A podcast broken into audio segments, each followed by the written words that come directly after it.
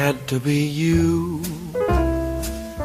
Is that men and women can't be friends because the sex part always gets in the way. I wandered around and finally didn't heckle found you.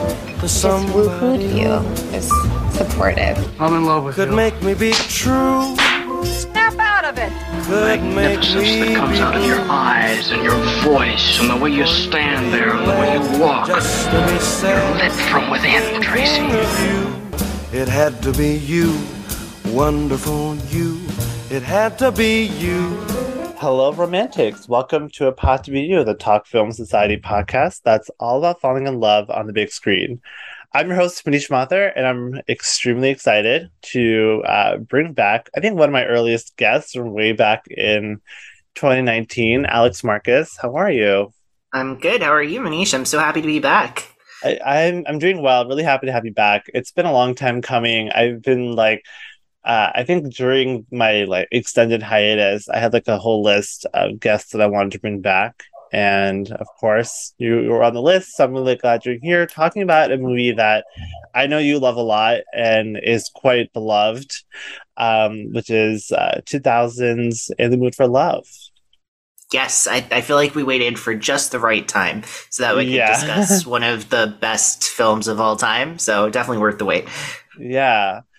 Um, so this is uh, Wong Kar Wai's uh, masterpiece, or one of his many masterpieces, I, I should say, starring, of course, Maggie Cheung and Tony Leung. Um, and yeah, 2000 film. Uh, I think, you know, uh, this is one of those movies for me that existed as a title before I ever saw it. You know, it's like one of those where it's like, ooh, in the mood for love. It's a movie everyone's talking about, you know. And Wong Kar Wai, of course, is one of those guys that, you know, everyone kind of has, everyone kind of lands at his doorstep, you know, when they go into looking at like international film, art house film, classic film. Uh, and this was, yeah, I think this is the my first Wong Kar Wai movie way back. I think I saw this for the first time like ten years ago. Okay. Um, but yeah, I would love to hear kind of your, um, well, because I know, I think, I, you know, all the years are slip kind of blending each other. But I think it was last year that you went through all of Wong Kar Wai, or was that this year? It was, yeah, it was last year. I actually had to double check too because I was like, was that last year? Was that the year before? It's like, but you went through the entire. Um, is it his whole filmography or just like his, part- yep, his entire filmography. Okay. Yep.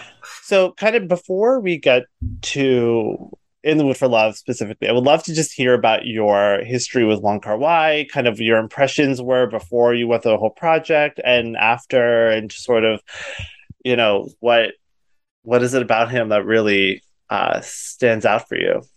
Yeah, well, he was always, like you said, I mean, he's one of those kind of titans of, of like cinema, especially world cinema, especially that kind of like cool indie film fan scene that uh, could be kind of, you know, intimidating uh, Mhm. growing up. Because, especially like, you know, you come to film, I feel like a lot of people come to film early, like, with the sort of fun commercial things that they grew up loving and then all of a sudden you get to college and you find someone who knows way more about movies than you do and are like oh my god you have to see this you have to see this you haven't seen this oh my god. And so Wong Kar Wai was definitely one of those people for me where it was kind of like I want to get to him eventually because he has such an incredible reputation but it feels kind of intimidating to watch his movies because there's so much kind of you know attached to them so much import to them and in the mood for love was definitely one of those things where it was like, oh, this is everyone seems to agree it's one of the best films that was ever made.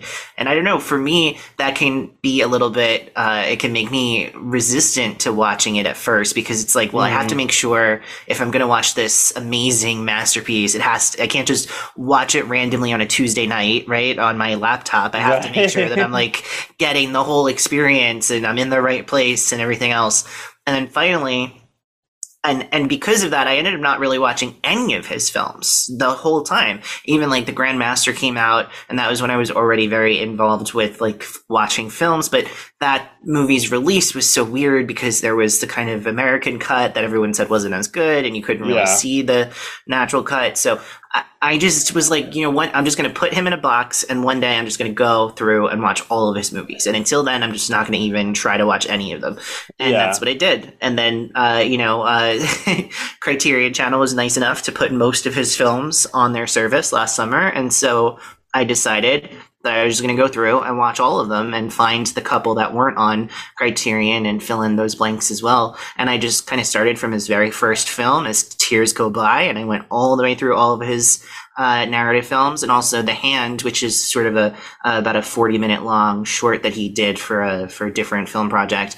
Um, and I I went through in chronological order and just watched all of them, and it was an incredible experience because the reputation that he had was oh he's just this person who's who, who has this incredible ability to express longing and emotional repression on screen.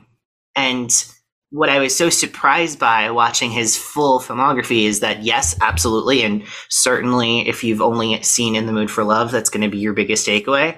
But when you look at his filmography overall he's just incredible at bringing emotion to screen every kind of emotion. The certainly the longing and the repression but also just like eroticism and humor and kind of like big exciting musical experiences and just like action and there's just so much kineticism and so much visual style to his films that it really feels like you're just watching a filmmaker using tools that I didn't even know were tools available uh, to to filmmakers before watching some of his movies. So that was the biggest surprise for me is that like yes, he's good at the thing that everyone said he's good at, but he's also good at like seven or eight other things that people don't talk nearly enough about. Yeah. Yeah, I mean, I you know, I haven't seen a lot of his films, I must admit. I, so actually no, My Blueberry Nights was the first movie I had ever seen of his. And that was back before I knew who he was. It was like I you know, you, I'm sure you remember Lincoln Plaza Cinema. Mhm. Uh, you know, RIP. I know, RIP. um, uh, I, s- I saw it there. It's like, oh wow, this is like the new Natalie Portman movie. It's got Norah Jones. Like, let's go, you know. And uh, you know, I haven't seen it since, but I'd love to revisit it just because I feel like it, I feel like it's kind of come back around because when that came out, it was like not well received. But I think like any movie that's not well received, it comes back around and everyone loves it. So I'd be curious to watch it again. Um, but I I have to admit that I did not really love this movie when I first saw it. I in fact I think I gave it like a two and a half stars in Letterboxd. This is like back in like 2012, I think 2011. Wow. So like, and and I think I was just kind of like, um, I found it kind of boring, and I found the like visual design really interesting, but then like it breaks from like I remember thinking that like it it kind of breaks from the premise that I really wanted from it, which is like I wanted it to be like more of like this contained, small, you know, like snapshot of this sort of of, the, of these two characters' lives, rather than have it kind of do the time jumps that it does, and being like, okay, and like this like newsreel sequence, like the ending, I was like, I don't get it, like.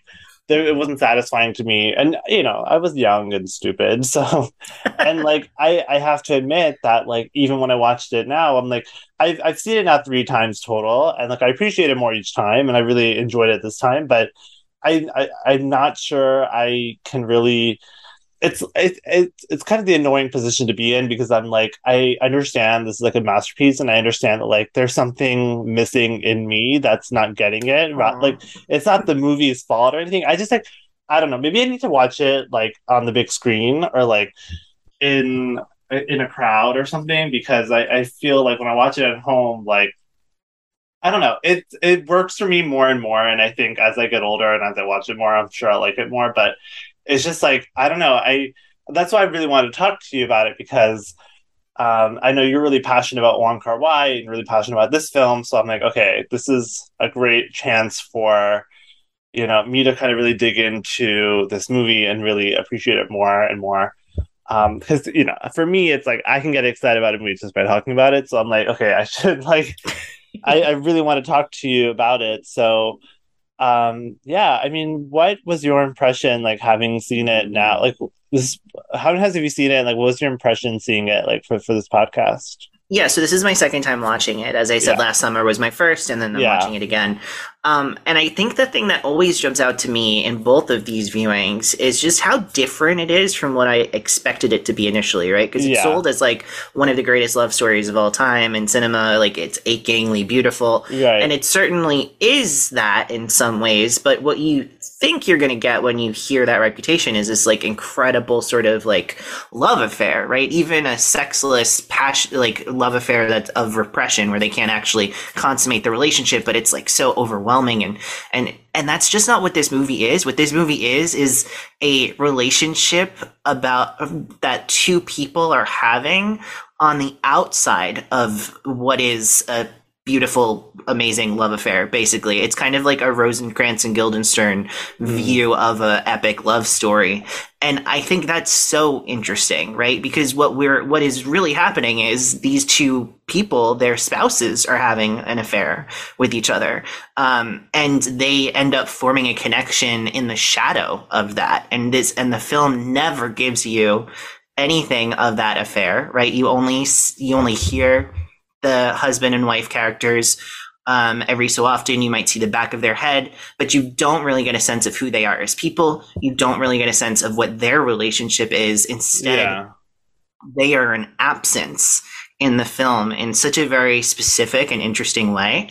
And the story that we get is is the people on the sidelines, people who aren't getting to live the glamorous life that is told in the movies.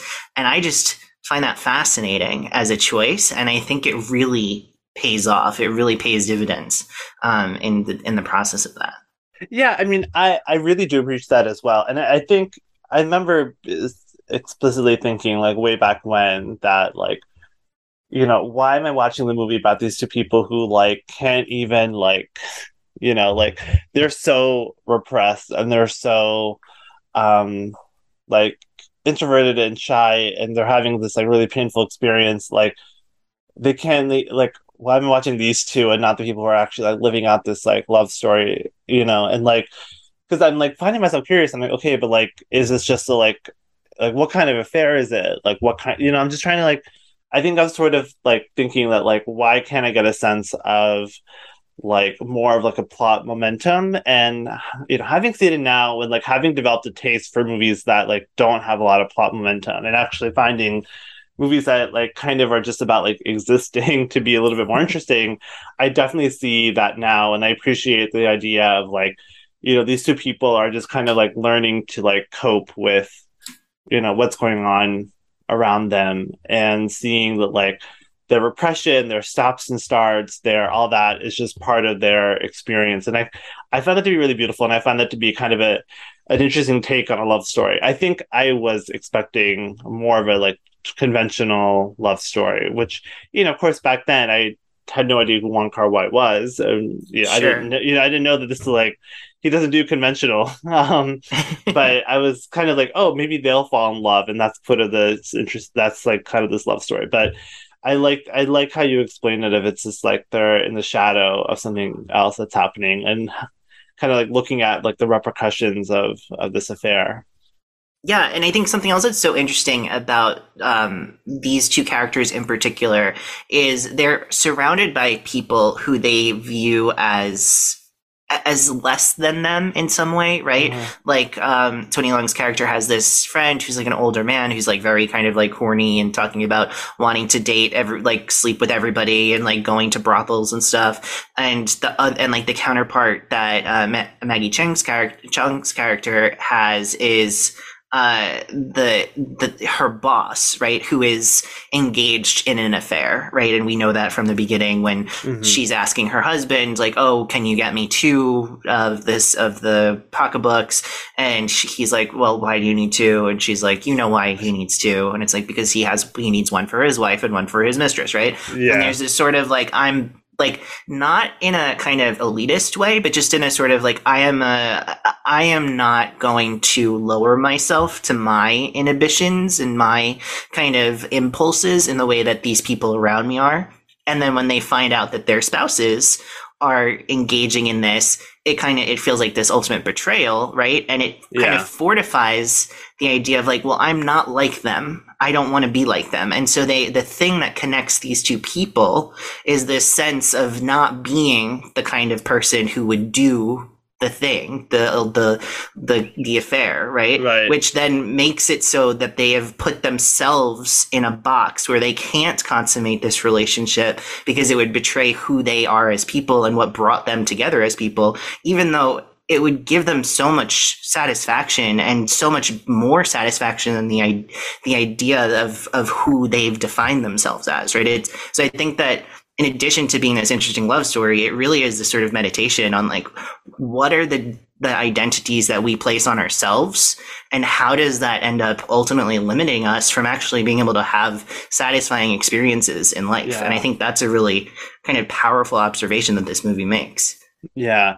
No, I think that's a really interesting take and I um I I really I I really felt like that um yeah, I I find more and more uh, as I as I watch this again that like more and more do I really feel that there's like it's not just that these people are like repressed and they're like they don't like it's just like the yeah like I'm seeing it more as an active choice now to be like okay I really have feelings for this person and I can't consummate it even though like they have a right to they have you know and um I really like I really like that the boss and sort of the idea of like getting the identical gifts for the mistress and the wife. I thought that was really funny. Yeah, I, I actually think this movie's a lot funnier than I imagined it to be. Um, yes there is. there's like I, it may, maybe funny is the wrong word 'cause it's not like there's like a lot of like jokes, but there's some funny more moments like though it's more. Uh, I feel like I remember this movie being very like heavy and like serious minded, but it's. I mean, it is very serious. It is very heavy. It's very dramatic, but it's more. Um, it's there's more humor to it. There's more. It's amusing. It's very. It's very. It's a. It's actually a very light movie. Like, and I, I don't mean that in negative. I actually think it's really positive. Of like how it's very. um you know it's it's like airy it's very elegant it's really like um I, like ethereal kind of comes to mind too as well Yeah. like it just has this like otherworldly quality to it i think a lot of that has to do with like the music um and that like recurring theme which is like you know it's hard to get out of your head because it's so powerful and um you know, well and so much of like, the smoke. movies so much of the movies like uh, choreography there the movement Yeah. of the actors and the Yeah. cuts of the actual film itself are set to the music in such a way that it feels so you're just it's all like and that's something that's so great about what Wong Kar Wai does is that it's just a fully immersive experience. He is playing with all of your senses and is in full control all the time. So he's using the score. Yeah. He's using the visual imagery. He's using the editing style. He's using using his actors close ups and and slight expressions. All of it is moving in concert to create this overwhelming emotional quality. And he knows exactly what emotion he wants from you in every single scene, and he's going to give it to you. And I think that's that's why sometimes it can be funny because there's such an emotional intensity to everything that's happening that when there's even like the slightest bit of humor, it just feels like such a relief. Right. So it really has a big impact. I really felt that strongly with Chungking Express, which I think is my favorite of the ones I've seen, which is like only like Mhm. four or five. But um, I really like Chungking Express, and I know we're not talking about it, but um, I, I really felt that like that like oh that sensory overload is really true with Chungking Express, and that we is like so visceral. It's so musical. It's so much about like camera work and editing and all that, and um but and there's like a lot of momentum to chungking express. It's very like uh, i feel like the movie kind of hops around a bit which i really like. Um so yeah i just wanted to give a shout out to chungking express because i really love that movie uh Yeah, California Dreaming is still in my head from when I watched it a year ago. exactly exactly.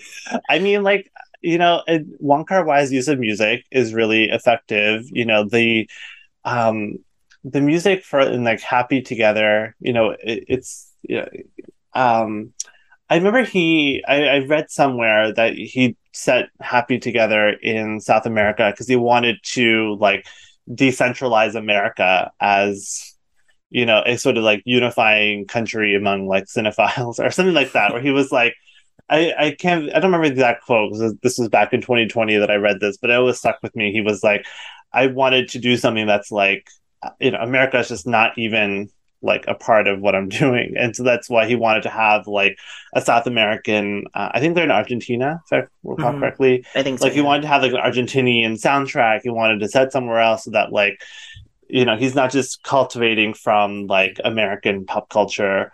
Um, and I think that's even true in in the Mood for Love with the the Quizás, you know, running theme and stuff like and um, where it's just like I guess what I'm trying to say is that he's really smart about the way he uses music, you know, both like the the score and uh, more like popular songs. I mean, the film is named after a very popular song, um, which I did. I I don't think I made the connection until I read that on, online. I thought it was just a coincidence, um, but you know, he's much smarter than I am. So, but yeah, I really like the use of music in this film, and I think it really that really stood out to me the most when I watched it uh, for this podcast.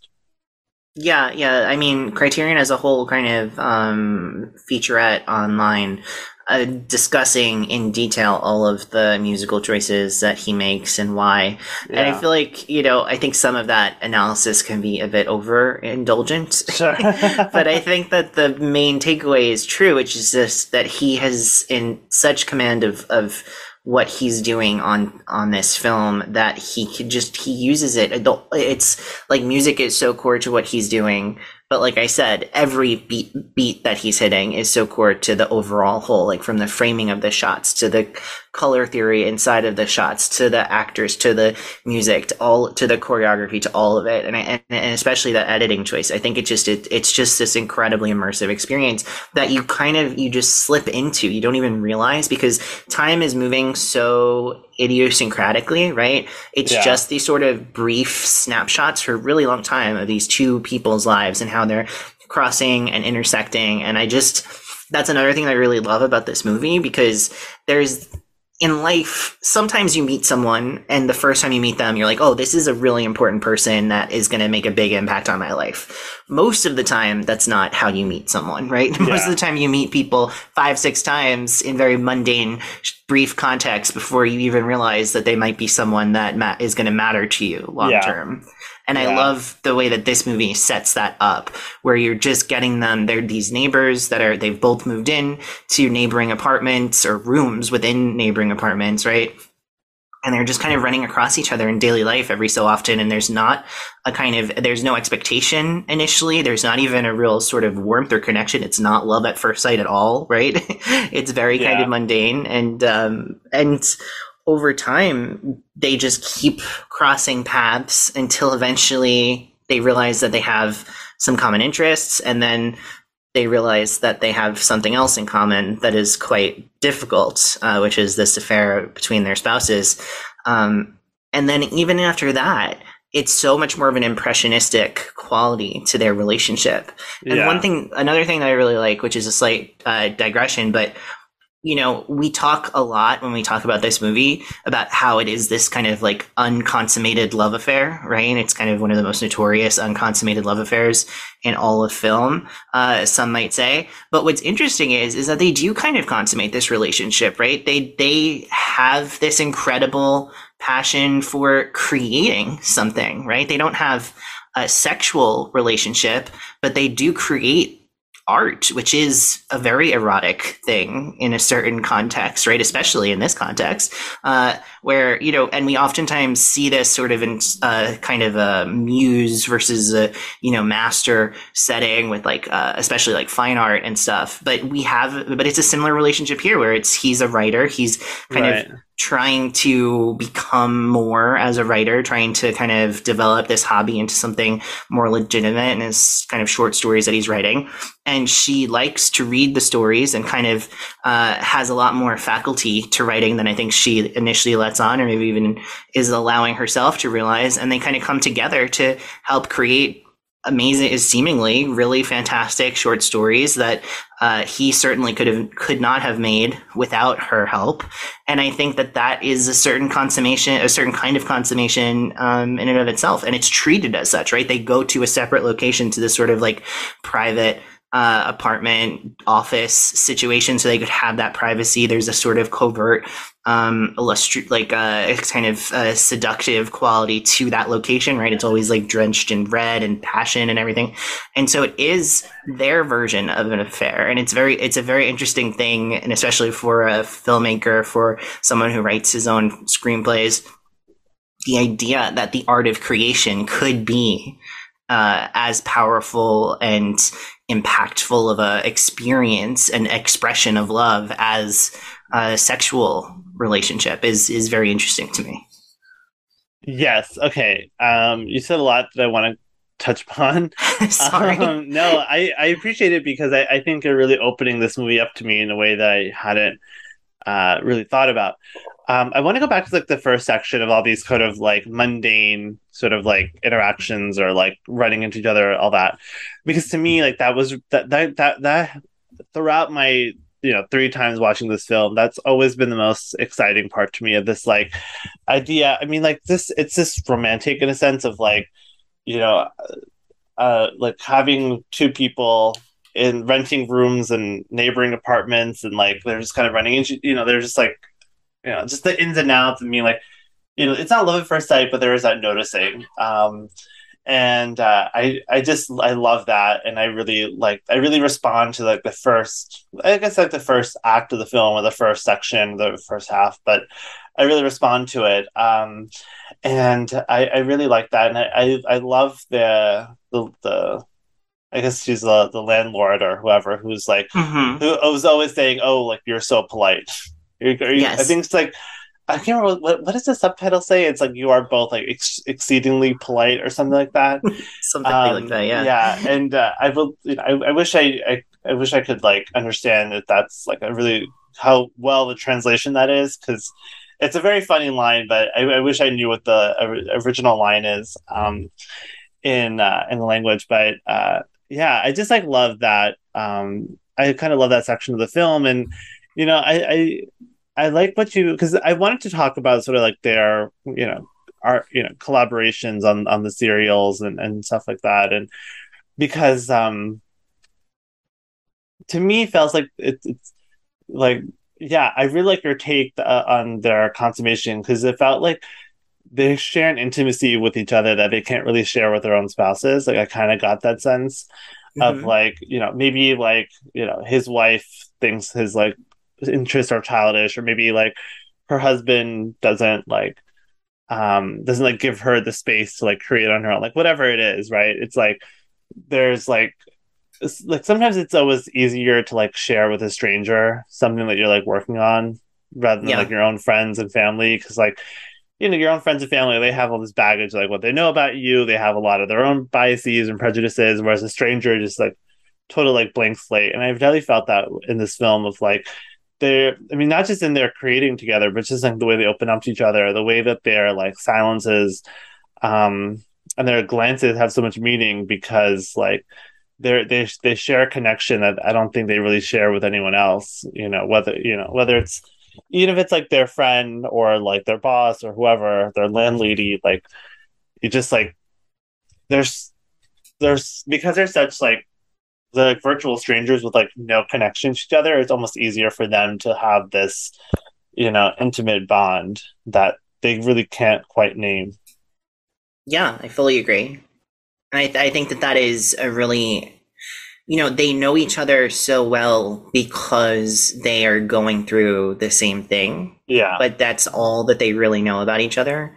Um, in a certain sense, right? They do, they do kind of in those early interactions do develop some sort of uh, relationship prior to this, but it's very casual. And it's what really brings about the connection is this sort of shared trauma that they're both going Mhm. through, right? This which is so complicated for them both. And I think, you know, it's so funny that it's something that I forgot watching at this time is that some of the major set pieces, if you want to even call them that, in this movie, are the two spouses, uh, like Tony Leung's character and Maggie Cheung's character, trying to act out how their spouses betrayed them, right? Mhm. Trying to imagine what it would have been like for them to do this like how they answering that question of like well how could they?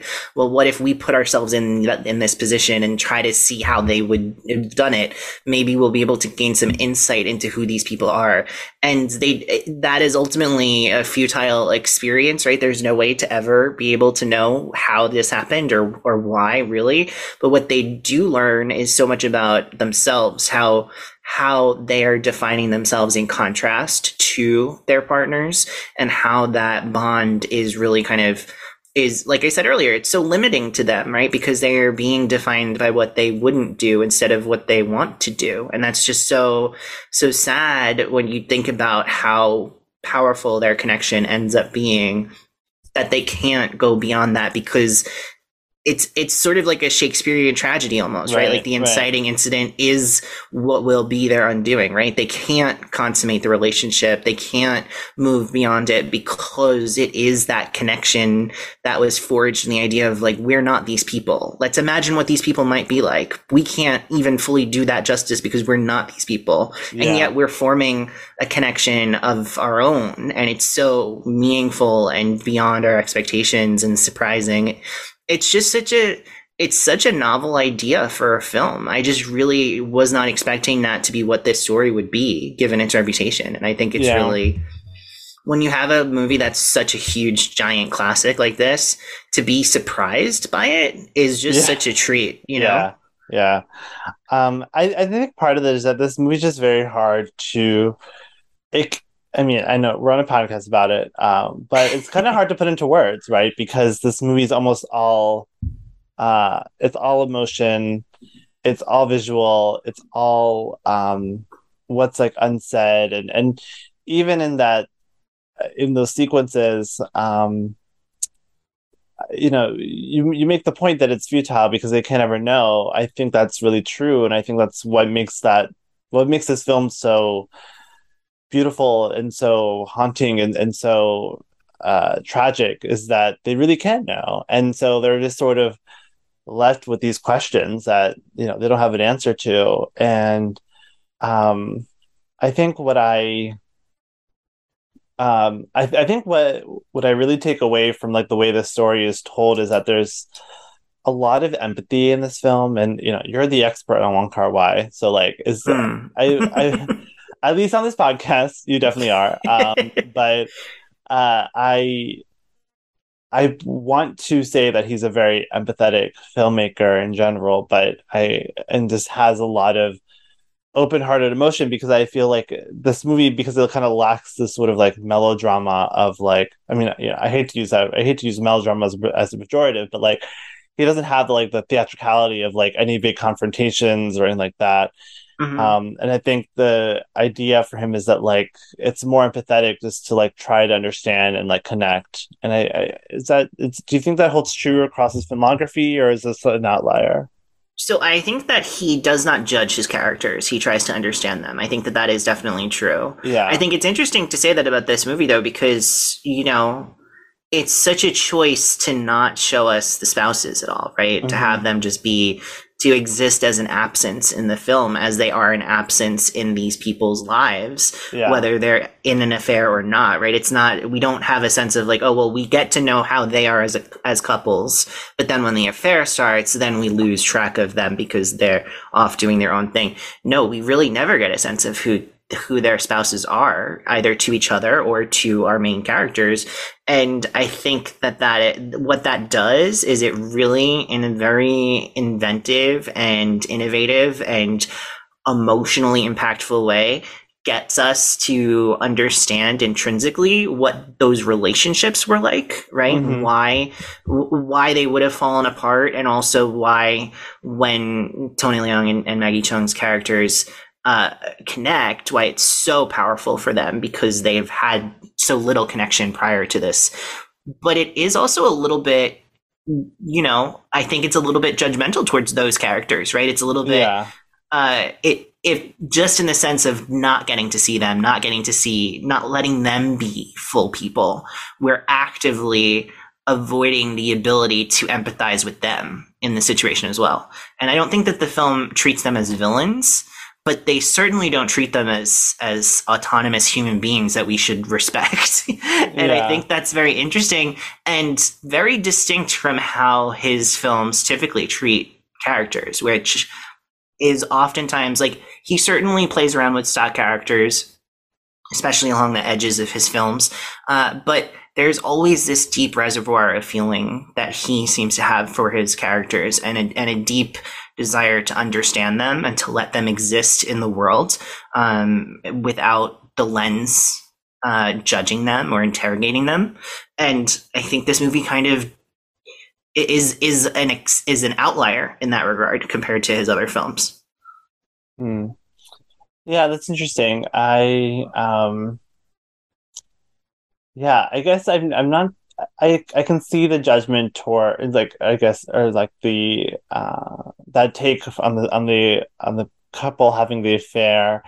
I guess to me I'm just like, you know, trying to understand your spouse rather than just sort of like getting mad.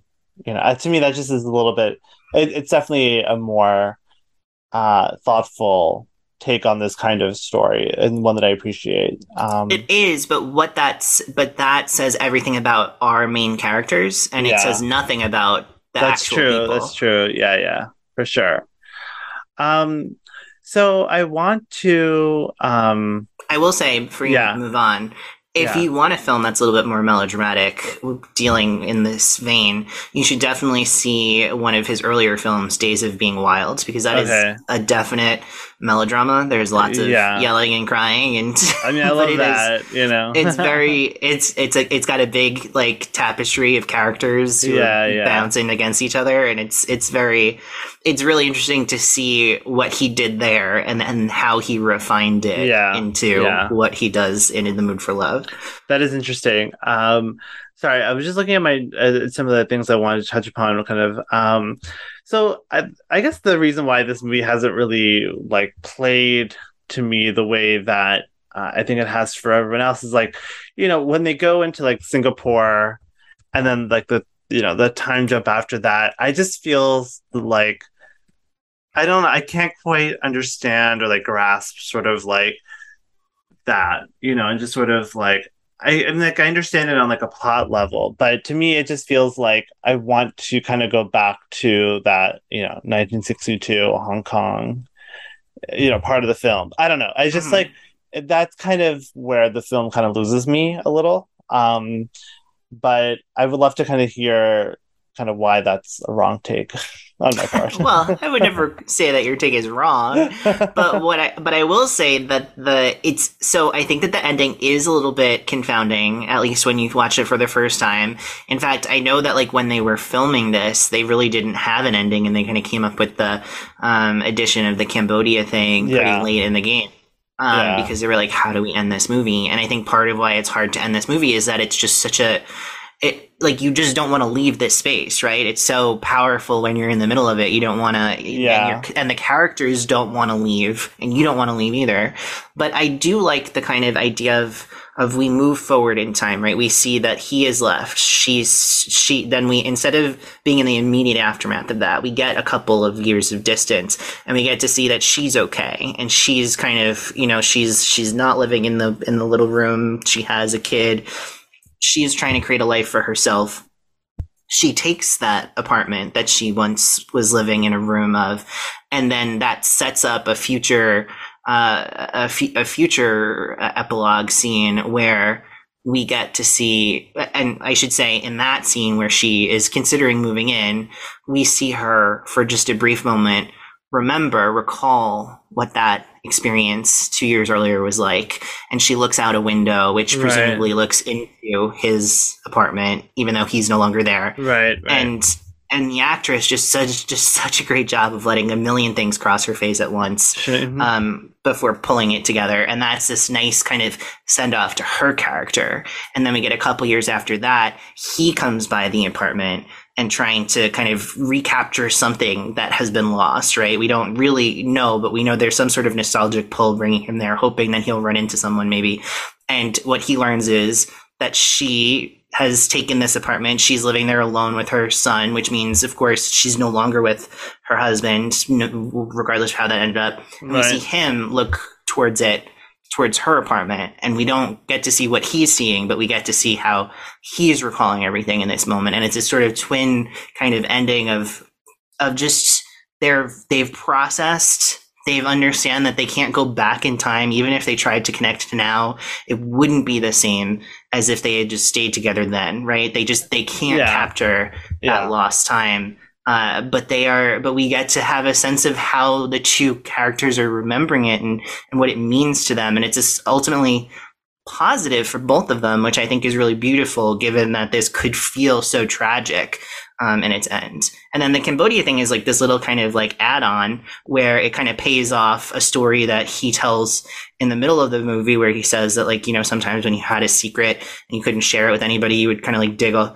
dig a, a hole in a tree and and whisper into it and dig it and then that way it will exist forever and for Yeah. me and he does that in this uh you know cambodian buddhist temple and for me i think what that action and then the shots that Wong Kar Wai has of the temple afterwards is meant to signify is just this idea of like their love, their that moment in time, it still exists within him, and he's putting it into this timeless sort of this timeless thing, this this temple, and it now is kind of like become this timeless romantic experience that will exist forever in this sort of you know isolation of this temple. You know it's like that it's comparing their love to this temple in the sort of iconic like, timeless way. Like i think that's kind of the idea that's at least what i take away from it. And i think you know it's a kind of it's a very interesting way to end the movie. It kind of is is kind of calling his shot of like this is going to be an important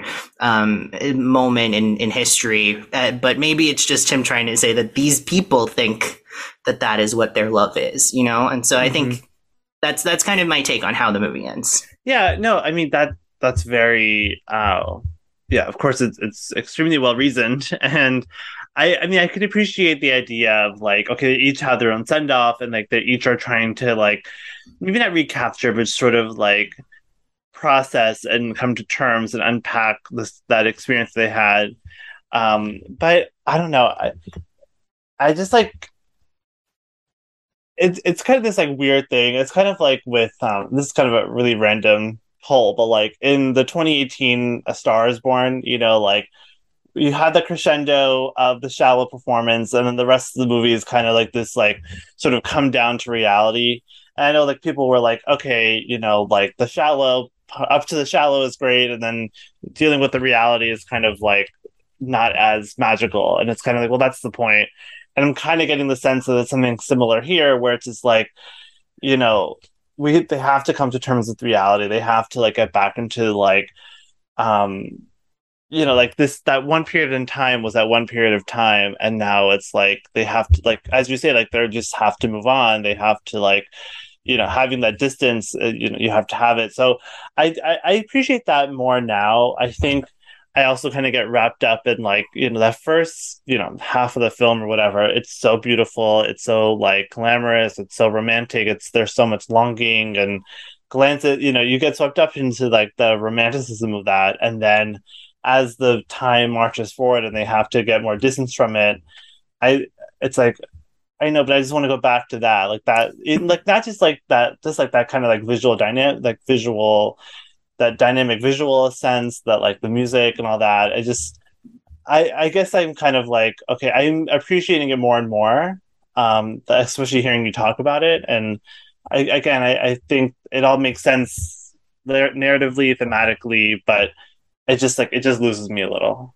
Um but that's but i really do appreciate uh kind of your explanation and, and kind of reasoning Well, and there's so during that ending, there is some text that also flashes across the screen, and one of the yeah one of the most poignant of which I want to read now because it really kind of quantifies this idea, right? It says he remembers those vanished years as though looking through a dusty window pane. The past is something he could see but not touch, and everything he sees is blurred and indistinct, mm-hmm. right? And it's this idea of like what they had was so specific and so meaningful and so powerful and yet so it, it just dissolves into the ether right? You can't recapture it. And so instead we have these two moments where these two people at different times are able to reflect in a moment that experience of remembering. And then we get an ending where it is like he gets to build his own private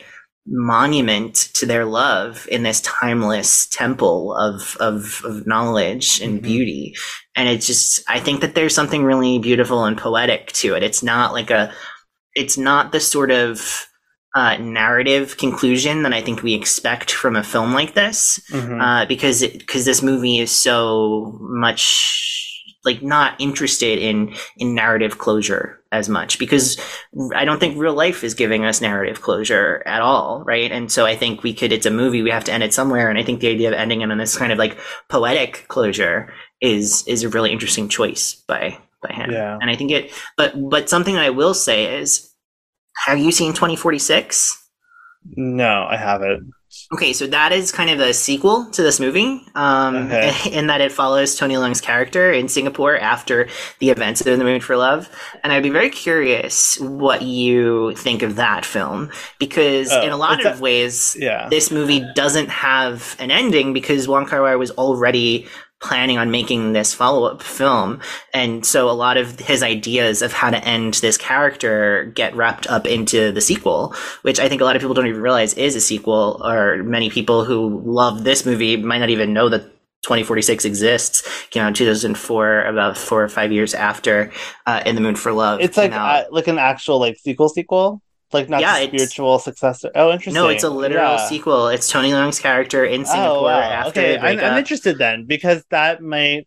I think seeing that might kind of recontextualize the ending of "In the Mood for Love" for me. Uh, I've heard so Yeah. much about this movie. I'm I'm excited to watch it. I think I missed uh, the Criterion Channel, so I'm kind of waiting for it to reappear there on HBO Max. But um, definitely would love to watch that. Uh, it's really similar to in a very uh, unconventional way. It's very similar to before midnight in the sense of following what a character's life is like after they've been swept up in this iconic love story right? Yeah. like how do you then go on and live as a person after that? And i think that those two movies they answer that question differently but they have a lot in common in their in their consideration of what it means to be a person caught up in the aftermath of a historic love affair that is Yeah. built on sand as all love affairs kind of are in this sort of grand sweeping romantic way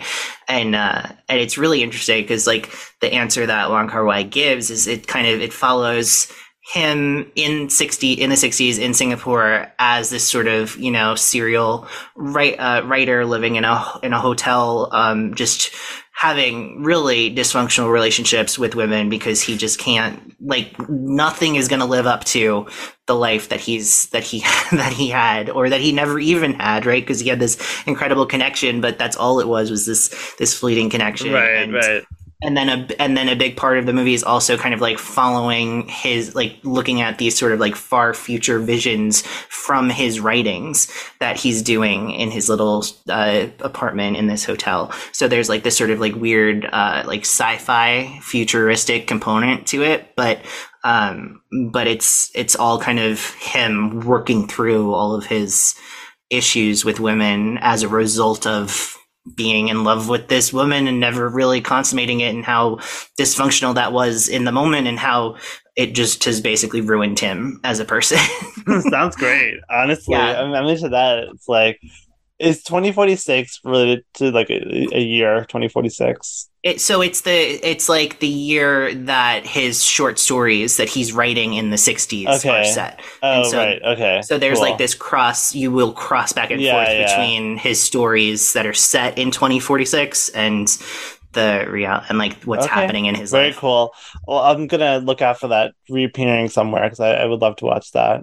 Yeah, Um, I will, and I will say, having watched that and then watching this film again with that in mind, it has this additive experience of it just really enhances the sort of you know tragedy of Yeah, what we're watching. yeah. That as beautiful as it might seem, you're watching people just ruin themselves forever basically because they're never gonna they can't connect in this moment and they're creating these sort of like expectations for what they would have what their inner heart wants that can never be replicated with another person and so and so yeah it's just it adds a layer of tragedy to all of it Yeah. All right.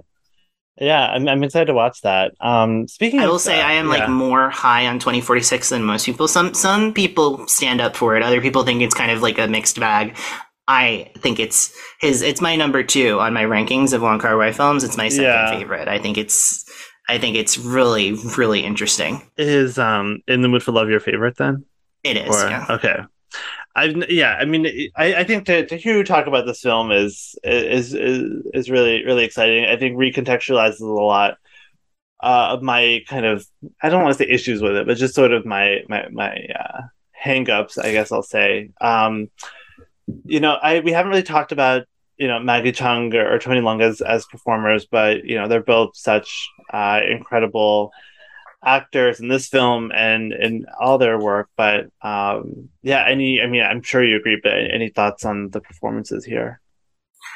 I mean, it's they're two performances that are just hard for me personally to talk about because they're just so incredible. Like it's just like it's so understated what they do, the way that they're able, what they're able to communicate with just a passing glance is just is more than most actors are able to communicate uh, with like a ten page monologue. You know, it's just like the the amount of subtlety in their work and how impactful that subtlety is is just really transcendent. I think a lot of people have this idea of like, oh, it's like this repressed love story, so it must be really boring because like nothing ever happens. But it's like the actors, as much as anything else, are able to sell just like the incredible exchange of emotions and connections that are on on display just through their just through their passing glances and through their Yeah. their looks and connections and when they don't look at each other when they do look at each other like there's just such a presence and such an incredible chemistry between the two of them that it's just i mean i think that they're two of the most timeless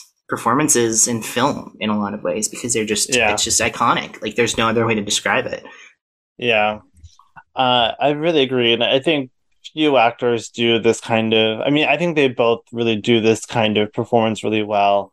Uh, I'm more familiar with with uh, Tony Leung, so uh, I feel like he. I think even in you know our favorite Shang Chi, he's this like longing, romantic, tragic hero, and I'm just like, oh my god, Shang Chi a, a romance film? Like, I'm like, this is the, you know, this is the sequel that It is. know, this is what happened when he went This to is what singapore he became a yeah. warlord I mean, honestly, um, I feel like a lot of a lot of cinephiles are going to hate that I just compared this one to Shang Chi, but you know, we all know that's the best Phase Four film. Um, anyway, um, I uh, yeah, I just would love to hear any kind of final thoughts you have on the film, like uh, anything we didn't really bring up, or kind of like your standout moments or, or lines or um, or scenes. Yeah, well, I mean, so when you're talking about the comedy and tragedy mixing together, there's that whole sequence where she visits him uh, at her at his apartment in his in his room to kind of return uh, like some reading materials and to help him work on his story. And then his his landlords show up unexpectedly, and they have a mahjong tournament that uh, lasts an absurd amount of time, and she gets stuck there, and and she can't leave because if she leaves, then they'll know that she's there, and so she's like, well, we'll wait until they go to bed, and they they play all through the night into the morning, and they're getting subs coming in. It's like insane.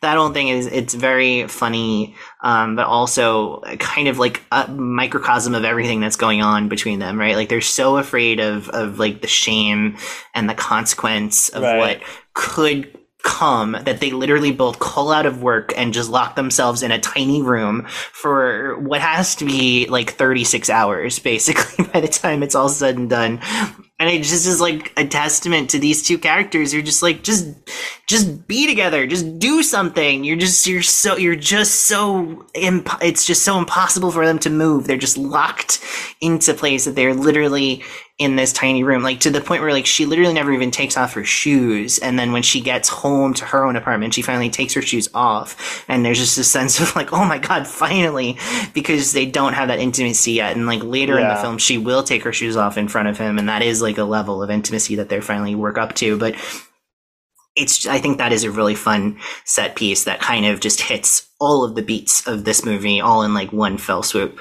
Yeah, yeah, I, I, I really like that part as well, and I think you know, the shoes thing you mentioned is a really great example of like how this movie really captures these like really minuscule details, you know, and Mhm. you know, noticing that like when she finally takes her shoes off, you're like, oh wow, this actually means something. You know, it's not it's Yeah. not just a throwaway thing. I I think for me, like one thing that I don't well, we we touched upon, but I wanted to kind of bring up again sort of the color palette of this film. Like we talked about the reds, but I think I mean the costume design of this film is just so gorgeous and um the the colors are just so evocative and, and so vibrant and you know uh we kind of live in like a, a very color free i mean I, I don't I I hate being this guy but like you know obviously I, I think a lot of new films kind of just don't take chances with like big vibrant colors uh a lot i mean a lot of them don't and we definitely don't get movies like this at, at all in hollywood especially but um i think that it's just like you know to see this movie kind of really pop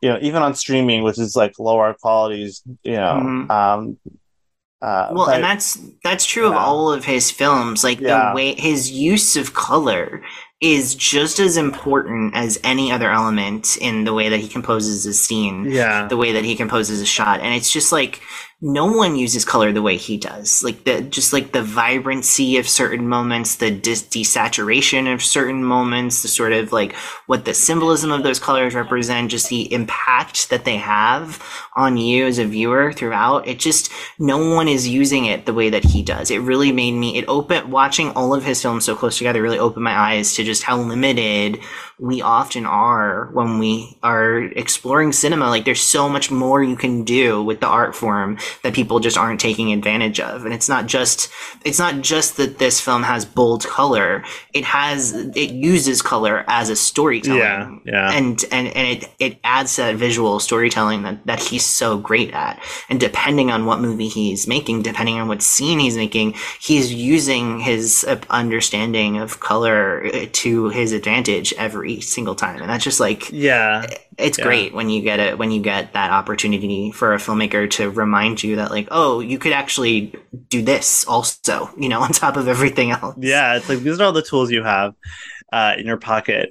I think you know what's interesting is like you know it's it's not yeah you're absolutely right. It's not just that he uses color like vibrant colors whatever. It's a, like the colors have like a thematic purpose and not only that but i mean even a color like red which does i think it's not that red gets overused but like if if anytime you need a movie for a color to pop like red is probably a color that that that they're going to use. Um and but even in this film like there's such a like uh texture to to the reds and the oranges and and the pink you know and all that and and you know i um I, I feel like Happy Together was really good with like greens and browns, if I recall correctly. And I think Mhm. Chungking Express also had a really kind of like chaotic color design. Um, so it's just like I, it feels like he like really thinks about like which color can be the highlight for each film, and that like there it's like um and so it's like not only are the like the use of is the use of red in this film really vibrant, but it's like when there isn't red on screen, that means something too. Like you feel the absence of it. yeah Um, I want to give a shout out to cinematographer uh, Christopher Doyle. Worked with Wong Kar Wai many many times. Um, also, this film had like a co-cinematographer, or they, they had two cinematographers. Also, a a, a Thai cinematographer named um, make sure I got his name right, Mark Lee Ping Bing. Uh, I'm not quite sure like what. Uh, they're both listed as cinematographers, and they both seem to have been uh, like named and, lauded for their work. So I'm not quite sure what um kind of like why there's two if they work together or if one took over for the other. I'm not I'm not quite sure. So but I, I you know they both really did incredible work and Christopher Doyle obviously is someone that's very well known here in the West. Um and so uh yeah, just wanted to give them both I, I give them both a shout out by name. yeah and he's responsible for a lot of the cinematography in in Wong Kar Wai's films I think at a I think they had a falling out at a certain point and they're no longer collaborators but for a lot like he's he is a major collaborator for some of his most iconic. If I Wong's recall- most iconic works. If I recall correctly from a Blank Check episode, I don't think Christopher Doyle is like the nicest person. So- no, I, I think that that is his reputation, and he's a bit hard to work with, yeah, and like euphemistically. there, yeah, I I feel like there was like kind of a somewhat racist story that they told on on Blank Check, but I don't recall anything about that. Just I just remember the name being like, oh, Christopher Doyle. Okay. Um. All right. Any kind of like closing thoughts on the film before we finish up here? Well, my clothing thoughts on the film is that all of the all of the costuming is just incredible. Like I'm not a huge fashion guy, but like Yeah. the the dresses and the suits and everything that these these people have on are just like in, just incredible. Like it just looks amazing and beautiful and like not the most comfortable clothing probably, but some of the most amazing looking clothing that you've ever seen on film. yeah. Very Um, tightly tailored dresses and suits. yeah, yeah. You gotta love the um yeah, just like the way that these clothes like drape Maggie Cheung, you know, and like Yeah. the way like her sleeves, I mean everything is just great. Um yeah, I yeah, I I'm sorry, I don't know if I said clothing or closing. So You no, you said closing, and I went for the pun. I, couldn't love that. resist No, it. that's great. That's great. um, and I, I think let let's end on that wonderful pun because it's so perfectly you, Alex. This is this is why why you're here. Um, but thank you so much for being here, talking about this wonderful film. I think I have a lot uh, to think about as I watch it again, because I'm sure I will.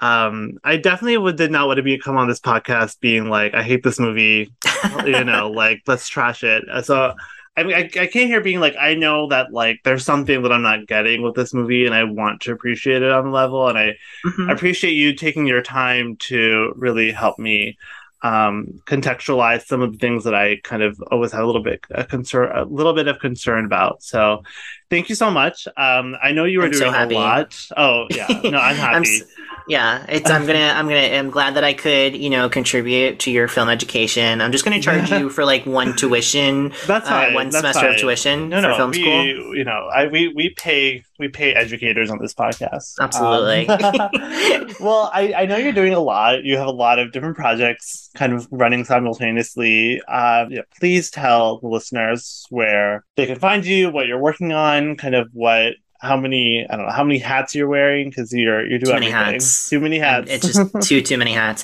Um, so the easiest way to follow all of myself is to follow me on Twitter at Media Thinkings. Uh, you can also follow me on Letterboxd at Media Thinkings, where you could see my full ranking of Wong Kar Wai's films, if that's something that you're interested in. Uh, you can also follow my work as the po- as the popbreak.com's podcast editor uh, by going over to thepopbreak.com and clicking on the podcast tab. Uh, I host two podcasts over there. I host a monthly uh, TV podcast uh, called The Breakcast. Uh, you can subscribe to Pop Break TV to listen to that. Um, it's sort of the kind that we do news, we do reviews, we do uh, industry stuff. We follow, we decide who's the best streamer of the month. It's all all, fun stuff over there.